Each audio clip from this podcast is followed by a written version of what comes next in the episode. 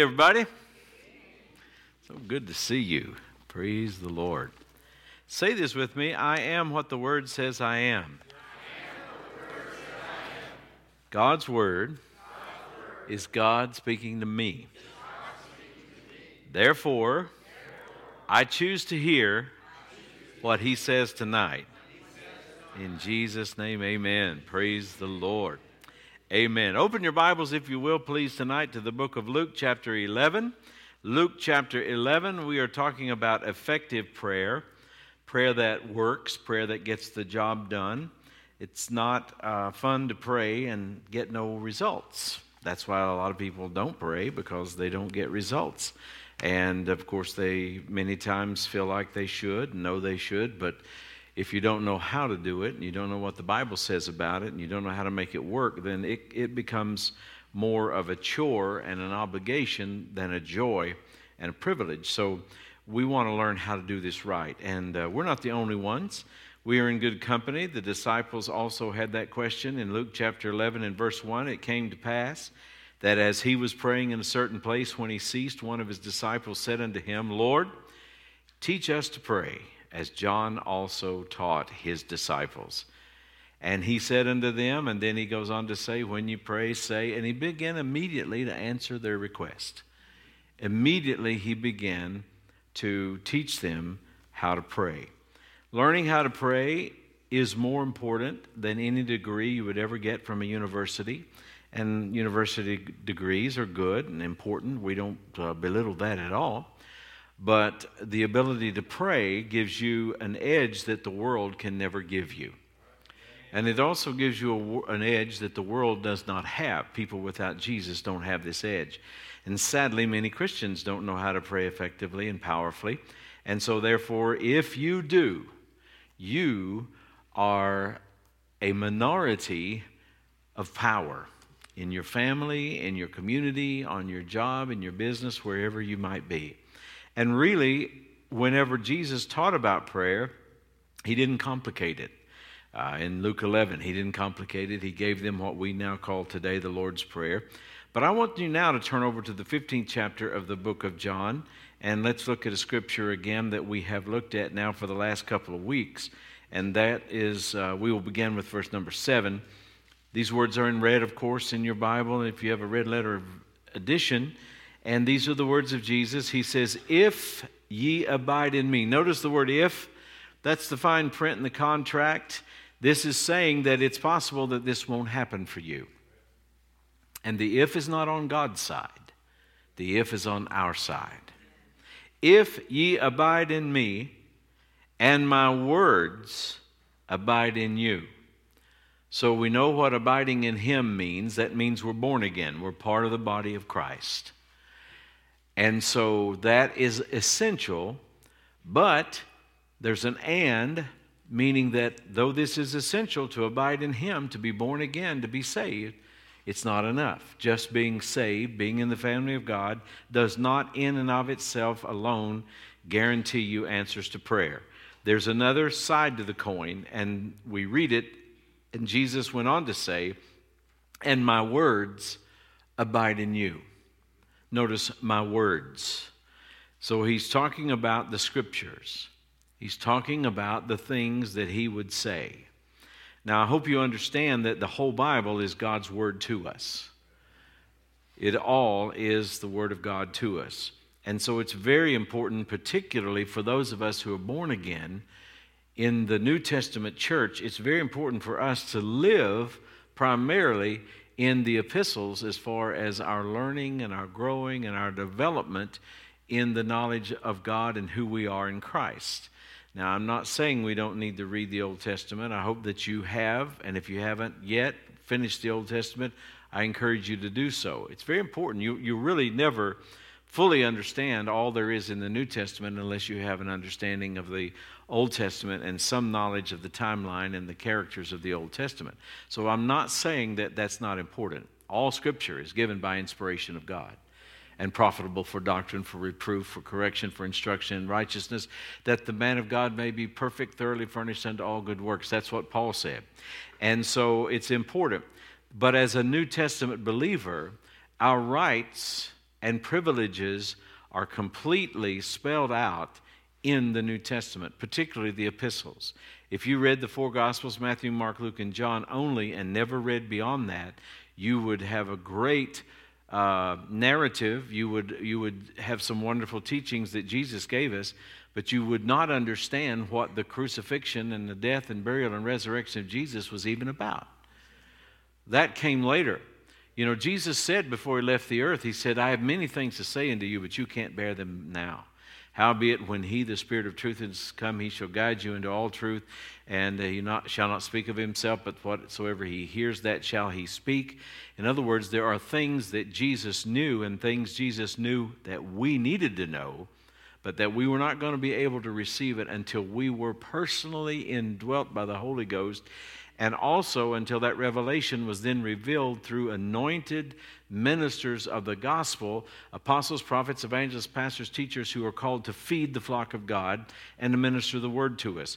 And so um, the Holy Spirit in coming brings to us the potential for revelation knowledge that Jesus wanted us to have, but he was not able to give it to us even while he was here. So, this is very, very important that we would know these words. And those revelations that I'm referring to specifically are primarily in the epistles. And so, if we look at your Bible, if you look at my Bible after we've had it a while, I've got kind of a fairly new one here now, but uh, you know, in a year or two or three later on, uh, hopefully you would see more wear over here. And it's not that I'm out of alignment, it's that I'm where I'm supposed to be in Scripture and uh, I, am reading his word. And by the way, let me say this, and you know, maybe five years ago, ten years ago, it wouldn't even been necessary to say, but sadly today it is. Um, uh, there's nothing in the epistles that contradicts the teachings of Jesus. It is heresy to say that Jesus' teaching is irrelevant for today. And so we need to understand that, and we need to be very clear about it. Uh, Paul did not contradict Jesus. Jesus didn't contradict Paul. They're on the same page. Amen. Hallelujah. And so uh, Jesus said, If you abide in me, if you're born again, and my words abide in you. Now, to abide there, you can look it up, it means to live in. Wherever you live, your house, that's your abode, that's where you abide. We all know that home is different than anywhere else on earth. You can stay in the finest hotel suite. You can stay in the finest condos. You can stay uh, with people you love and appreciate, and they can accommodate you in their house and treat you like royalty, as we say. But how many of you know there's still no place like home? No bed like your bed. You know, I mean, it's just no, there's no place like home. Well, that's the idea here. God's Word is at home in you very comfortable in you. Now, the only time the Word of God is uncomfortable in us is when we're crosswise of it. And we get that little scratching down here because we know better. We know we're supposed to do something, or we know we're supposed to stop doing something, whatever the case may be. When we get in line with the Word, everything is good, everything flows smoothly. So he says, If you abide in me and my words abide in you, ye or you shall ask what ye will. We pointed out last time that you or ye, some form of you, is in this verse five times. So we see that you have more to do with your prayers working than anything else. And you have more to do with your prayers working than anybody else. It'd be a whole lot like if uh, you were visiting at my house and I had fixed something, or Glenn had fixed something uh, good to eat, and said it's in the refrigerator. You just get it anytime you want it. It's there. Just, just you don't have to ask. You don't have to bother with any formality. Just go. Here's where the plates are. These, where, this is where the silverware is. This is this, this is the refrigerator. You just do it. Just get what you want. Well, that's that would mean if you did without it, it's your fault you enjoying whatever that is. I'm trying to think of something good to tell you, but anyway, uh, you enjoying whatever that is has more to do with you at this point than me because we've already fixed it. We've already bought the ingredients. We put them together. It's already in the refrigerator. Everything's provided. Well, that's really what this verse is about. God is saying, I've, I've filled my word with promises. I've told you what belongs to you. I've told you who you are. I am giving you instructions on how to access it. And so now it's up to you if your prayers get answered. If you abide in me and my words abide in you, you shall ask what you will, and it shall be done unto you. And, and if that's not good enough, he goes on to say, Herein, or in this process of answered prayer, is my Father glorified, that ye bear much fruit. And so here, this fruit referred to here is obviously the fruit of answered prayer. That's the way God looks at your prayers getting answered. It's, it's like fruit that's born so shall you be my disciples. As the Father hath loved me, so have I loved you. Continue ye in my love. So we find that prayer can be learned. That's where we started, Luke 11 1. You can learn to pray. And when I say that, I mean you can learn to pray effectively, you can learn to pray powerfully. But also, the fact that it can be learned means it must be taught. We don't get born again and we automatically know all there is to know about prayer. That's, that's one more reason why it's important to be connected into a local church body where there are gifts, ministry gifts that are set in that church, that are anointed of God, called of God to minister, and where there is a flow of the Spirit of God, the flow of the Spirit of revelation, where we can learn these things. You know, if you go to a church and they never teach you the intricacies of prayer, they never teach you the rules of prayer and the different kinds of prayer and how prayer works, then you're, not going to learn how to pray unless you find that information somewhere. And if you have to leave a church to find out how to pray, you're in the wrong church. You need to leave and stay gone. Amen. Life's too short to beat around the bush. Uh, but prayer can be learned. And so, therefore, it must be taught. There are three ways we learn to pray. Number one, we learn through the Word. It's important to study prayer from the Word, that's, that's key. Number two, we learn to pray by praying with the help of the Holy Spirit. The Holy Spirit is our teacher. That's one of his titles, that's one of the things he does. The very nature of the word used to describe the Holy Spirit, the Greek word paraclete, has a sevenfold meaning, and one of the sevenfold uh, meanings of the word paraclete is teacher. So, just like Jesus was a teacher when he walked the earth, and he taught his disciples, and he taught us, and even from scriptures like these in the Gospels, he's still teaching us. Well, so is the Holy Spirit a teacher now. In the here and the now, right now, inside of you is a teacher. How many of you would agree that the Holy Spirit knows about prayer? He knows how to pray, He knows what it takes to get the job done. And so we learn through the Word first, we learn through the Holy Spirit as He teaches us through doing prayer. Praying, actually talking to God, communicating, fellowshipping with God, having those God appointments. And then, number three, the third way we learn to pray is through examples. People who are prayers. Prayers. People who pray.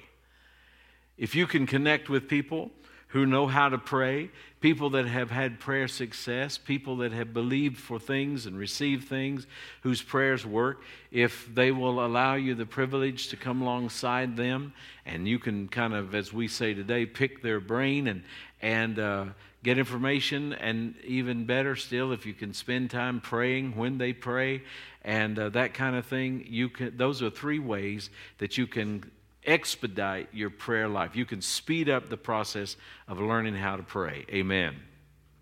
And so um, we find some very powerful scriptures about prayer in both Old Testament and New. I want tonight to look at some scripture we have not looked at yet in the last couple of weeks as we've studied the topic. And the first one I want to look at from the Old Testament tonight is the book of 1 Samuel, chapter number 12. I'd like for you to turn there with me, please. Uh, 1 Samuel chapter 12, and um, I think it's verse number 23. Uh, Samuel is saying uh, to the people of God in verse 23, and he says, Moreover, as for me, God forbid, excuse me, God forbid that I should sin against the Lord in ceasing to pray for you. But I will teach you the good and the right way. Notice, God forbid that I should sin against the Lord in ceasing to pray for you. That's the, the heart of a leader. That's the heart of a leader of the people of God. God forbid that I would cease to pray for you. God forbid that I would cease to pray for you. Now, let's, um, let's go to the book of Galatians in the New Testament and look at what we might say is a companion scripture, a similar type of, of, a, of a verse, only it has a little bit of a different context and a little bit of a different uh, uh, shade of meaning to it. Galatians chapter 4 and verse number 19. And of course, uh, Paul wrote to the Galatian church and he gave them instruction and he also gave them correction. The major problem that the Galatians were facing was that they were being harassed by teachers who were trying to take them back under the law and was uh, polluting, if you will, the simplicity of the gospel of grace and trying to mix up a lot of Old Testament uh, works, uh, principles in with New Testament salvation, and that doesn't work. Uh, we're never saved by our own works. We're never saved by our own goodness. We don't ever earn salvation. We, don't ever, we never earn the favor of God. However, of course, we know we can position ourselves to receive, and that's important. And that, but that's a whole other thing. You know, if uh, if it's raining, if the Lord sends rain on the earth, and thank God He does from time to time, well, I don't have to earn it, but I do have to go out in it if I'm going to get wet. And that's the way the blessings of God flow, even in the scriptural way. That's the way they flow in the covenant manner. We're not earning those things, but we do position ourselves to receive them. Well, the Galatians were having some problems in that area, and this uh, heresy Paul was attempting to clear up and straighten out. And so he tells them how he's dealing with them in his prayer life. And remember, Samuel said, God forbid that I would not pray for you. Well, Paul prayed for these people. He was part of this, the birth of this church, and these were his church family. They were his children in the gospel. That's what he calls them. Verse 19, he says, My little children. And here's how he refers to his prayer for them of whom I travail in birth again until Christ be formed in you. Now, notice the, these uh, couple of things that are very important to see. The word again. So he had travailed once, and that's how they got born again. That's part of the birth process. You know, the, the, the Christian life is not you joining a church, the Christian life is you being born again. And there is no birth without a birth process, and part of the uh, earthly process of birth, of course, in the natural, is there is travail. Well, in the spiritual dimension, travail giving birth to, to people into the kingdom of God involves a prayer that would do that kind of a job. And that's one kind of prayer. That's, that's not the same as the prayer of, of uh, praise and worship, for instance. It, it's, it's different than the prayer of me consecrating myself to the Lord. It's, it's, you know, there are different kinds of prayers we pointed out last week with different rules that apply. But in this one, Paul said, I travailed for you, and now he said, I'm travailing again. And this time he said, I'm travailing in birth until Christ be formed in you. So, in other words, I, I, I, did a certain amount of praying that helped bring about your salvation, and the Galatian church was born. And now there's problems, and you've gotten off track. So, I need to come back in here, and I'm doing praying now that you can get on to the place where you are mature in Christ. And so, leaders, those who are called to lead in the body of Christ, part of our job is prayer. It's not just preaching in the pulpit, it's not just writing books or being on some kind of media platform, but a great important part of the work of ministry is, is not ever seen publicly per se. It's not something that's necessarily done to be seen or in, you know, for show, but it's done in the prayer closet. It's done alone. It's done in solitude. It's done between you and God. And so it's very important that we have this kind of praying. And Paul understood it. But it's interesting that though he would, he would give us such a graphic picture of his prayer life, and this kind of prayer is work, profitable, but it's work. But then it's interesting if you'll just turn over a few pages, you'll go to the book of Ephesians, which comes next, go all the way to chapter 6, to the end of the chapter, and um, you'll see uh, where he is saying, let me uh, find the verse that I'm looking for. In uh, chapter 6 and verse number, um, what am I looking for here? Yeah, 18 and 19. Right. Thank you. He says, praying always with all prayer and supplication. Now, he's encouraging the Ephesians to, to pray always with all kinds of prayer and supplications. We talked about this last time. In the Spirit, and watching thereunto with all perseverance and supplication for all saints. And verse 19, and for me. And for me. So Paul obviously prayed for those he ministered to, but he also wanted them to pray for him. What would you pray for? Excuse me. What would you pray for concerning a minister? Well, number one, that, excuse me. number one, thank you. Thank you very much. Sometimes it just helps to hold the bottle.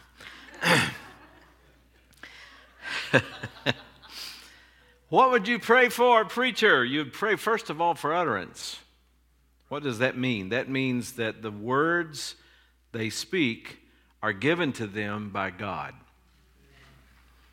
that they're timely, they are the right words for the right time, in the right place, for the right people. That God could speak to people at their place of need and where they are at any given moment. A minister of the gospel does not have the luxury to just choose what he wants to preach about. Not if he's going to be led of the Lord. And even when you have notes, and there's nothing wrong with that, I use notes, and you, you know, even if you have some outline, and maybe you come to the pulpit and you've studied and you have meditated the word and you prayed personally, and, and you're as ready as you can be for that particular moment to minister the gospel. The other part about this is utterance from the Holy Ghost can take you off your plan or it could get you stopped at a certain place to dwell on something, and you may never get through with your plan. You never, ne- never get through, at least that day, uh, with your notes and your outline. Almost every time we ever tackle a subject in this church for many, many years, we never ever finish the subject. Number one is because I don't know all there is to know about it. But most all the time, there's something left on the table. It just, it, the Holy Spirit leads us. It's time to move on. Because, you see, He knows, for instance, who's going to show up this Sunday. I don't.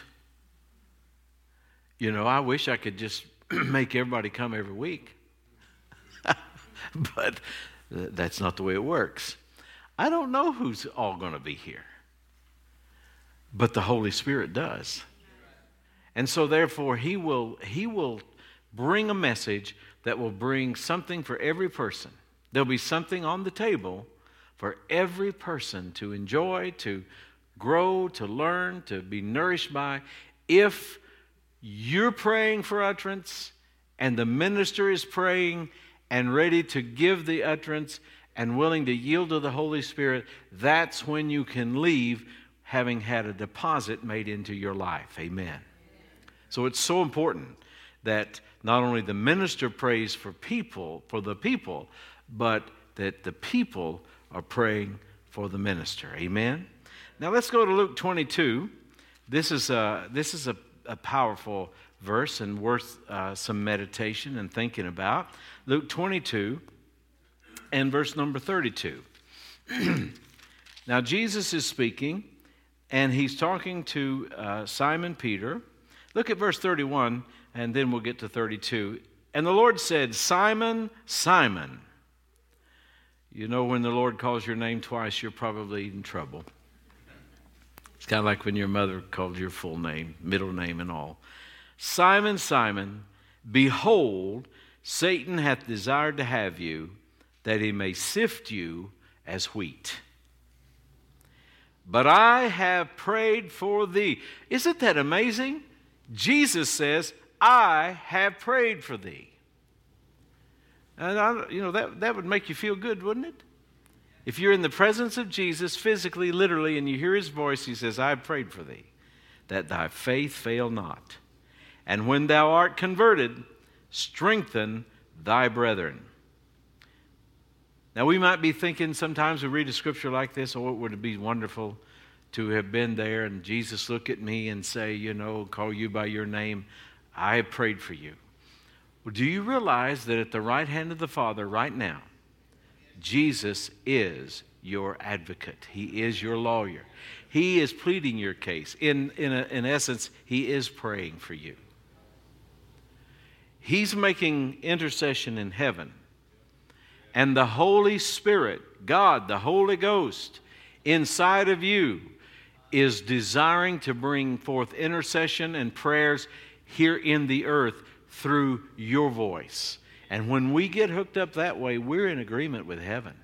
We're in agreement with Jesus. The Holy Ghost will never lead you to pray or give you an utterance to pray, whether it's in your known language or in other tongues. He'll never give you anything that's crosswise of what Jesus is already doing in the, in the, in the heavens on our behalf as our lawyer. And so this is a powerful thing. Jesus is praying for us. Aren't you glad? Hallelujah. So when we say that prayer is a transaction between earth and heaven, that when you think about it as we just described, that makes it even a little more uh, significant and a little more clear to us. The place of prayer is a place of power. It's a place of communication and fellowship with God, our Heavenly Father. The place of prayer for us is taking our place and doing business as children of God on the earth, but spiritually speaking, we pray from a place of authority. We are seated with Christ in the heavenly realms, and that's where we pray from. I know a lot of these things I've said before, but I just want to keep on saying them until we get them. You're not praying from under the circumstances, hoping somehow you get through the fog and the mess and God hears you and does something. You are right now seated with Christ in the heavenly realms. You are in Him, He's in you. And if His words are abiding in you, all you got to do is look over and say, Father, and you're there. Hallelujah. Hallelujah. Isn't that good news? That's why I keep encouraging. I hope you haven't forgotten about your, your, uh, your uh, laugh list, your, your list to laugh at, things to laugh at.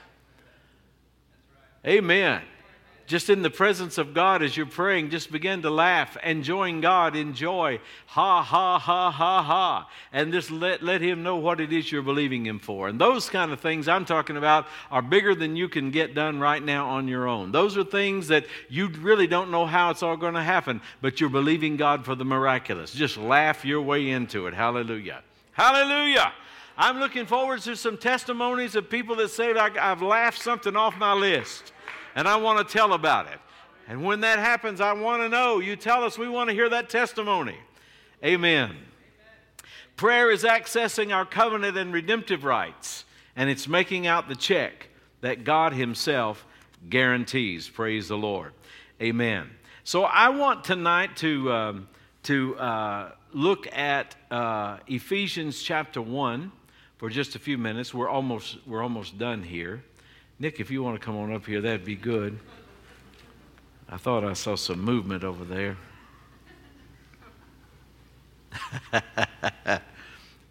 Hallelujah. Ephesians chapter 1.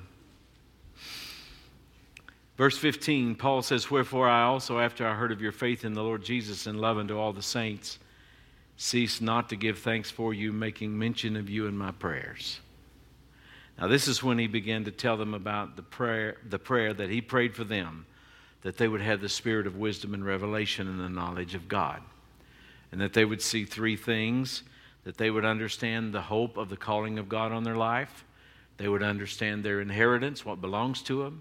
And number three, they would understand the power that makes all of that work. That power, the same power that raised Jesus from the dead. And in doing so, that they would have a revelation that God put all things under the feet of Jesus and made him to be the head over all things to the church, which is his body, the fullness of him that fills all in all. In other words, that we would see where we are. In him, we are far above all principality, power, might, and dominion in every name that's named. You cannot read these passages and pray these prayers over your life and have a defeated attitude. You, you cannot do this and be a negative Nelly. Excuse me if your name is Nellie, I, am not trying to offend you. But uh, you can't do that. You, you cannot look into these truths and not be changed. You know, James called the Word a mirror. And he said that people that look into the Word and then go their way and forget what manner of man they are, you know, that, that you know, he, he identified that as a problem. The Word of God is a mirror. And the interesting thing about the mirror is this mirror shows you two things at once. It shows you who you are, where you are. You can see what you need to do to move on up. You can see what you need to do to make adjustments and to change. That's part of growing up. That's necessary. You know, you can have a great coach. You know, people in athletics, uh, the greats have coaches. And coaches may be very close, and there may be a strong bond between a coach and an athlete. But that coach will not hold back the truth. If you're doing something wrong, they're going to tell you. Not because they're trying to put you down, not because they don't like you, but to the contrary, because they do want you to succeed. They're willing to tell you the truth. Well, that's the way the Word of God is. It shows you who you are. It's that mirror that shows you who you, you are, but it also is a mirror that shows you how God sees you. And that's not given to us to demoralize us or to disincentivize us or to cause us to feel helpless and hopeless that we'll never make it. No, it's given to us as a goal to show us this is how I see you. This is what you can be. This is really who you are. And now you just need to live like that. I'll help you. I hope you get there. So when I read scriptures like, Thanks be unto God, which always causes us to triumph in Christ Jesus, then it doesn't matter what's going on in my life. I know I'm going to win. And that's why I don't have to have a nervous breakdown every three days. Amen. I, don't have to go to pieces every time something goes wrong, something breaks down, something isn't right, the schedule gets thrown out of whack, or whatever happens. Somebody supposed to have done this, they didn't, or whatever. You know, uh, you can learn to have peace in the middle of all that because you know that if God has to bring 50 people from halfway around the world, He's going to do whatever has to be done to get this done for you. Don't ever turn the switch of faith off and don't ever get out of love. Don't ever walk away from the word and believing, and God will always be working on your behalf. You might not see it today, you may not feel it right now, it might not look like it, but it's not about what you feel and it's not about what you see, it's about what you believe. God will move heaven and earth to confirm His word in your life if you will believe Him. Hallelujah. Hallelujah. So, uh, you know, we just got a little ways here. I, I can tell you what, where, we, where we're going. At some point, we're going to get to what I call prayer assignments. And um, we're going to look at uh, what it means to, to be used of God and to take up an assignment, a true assignment from the Holy Spirit in prayer. Doesn't mean that it consumes all of your prayer time and prayer life, that it, that's all there is about it. But, but there are times when God gives prayer assignments. He's looking for people to give those assignments to. Do you know that? That person that came across your mind, that just, as we say, out of the blue, you, need to check. That could be a prayer assignment. That situation that you heard about or read about uh, involving government or, or uh, the economy or whatever. Don't ever think that you're too insignificant too uninformed and too unimportant for God to use you supernaturally in these areas. It's amazing how much God will bless us to get involved with if we will be willing to get involved. I think about a testimony that Sister Holly shared with me some months ago, how the Lord had led her at some point back there to pray and, she, and gave, gave her a name. And it was a name, uh, it was obviously a, a Muslim uh, name. And come to find out, she was praying about some very um, powerful terrorist, as I understand it. God was trying to change that situation. Why would He bring these strange names and strange? To us, it's strange. I tell the story about that morning some years back that I got up very early, about daylight in the morning, and came through the bedroom, and Glenna was still laying in the bed, and I said, "Do you remember Phyllis Diller?" Now, you young people don't know who Phyllis Diller is. You you didn't miss a lot as far as entertainment goes, but anyway, um, comedian from years ago, and I just kind of passed it off. She said, "Yes, she remembered." That afternoon, I heard on the news she passed away that morning. What was God trying to do? He was, he was looking for somebody to pray for that poor dear lady. I don't know if she was saved or not, but I missed an opportunity. You might say, well, that's just coincidence.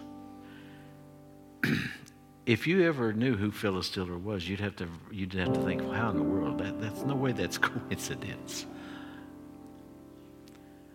What am I saying? I'm saying there are prayer assignments that God's looking for people to take up. Now, I, we're going to get into that. We're going to talk about it. I'm going to show you some things from Scripture I think that'll bless you and help you. But we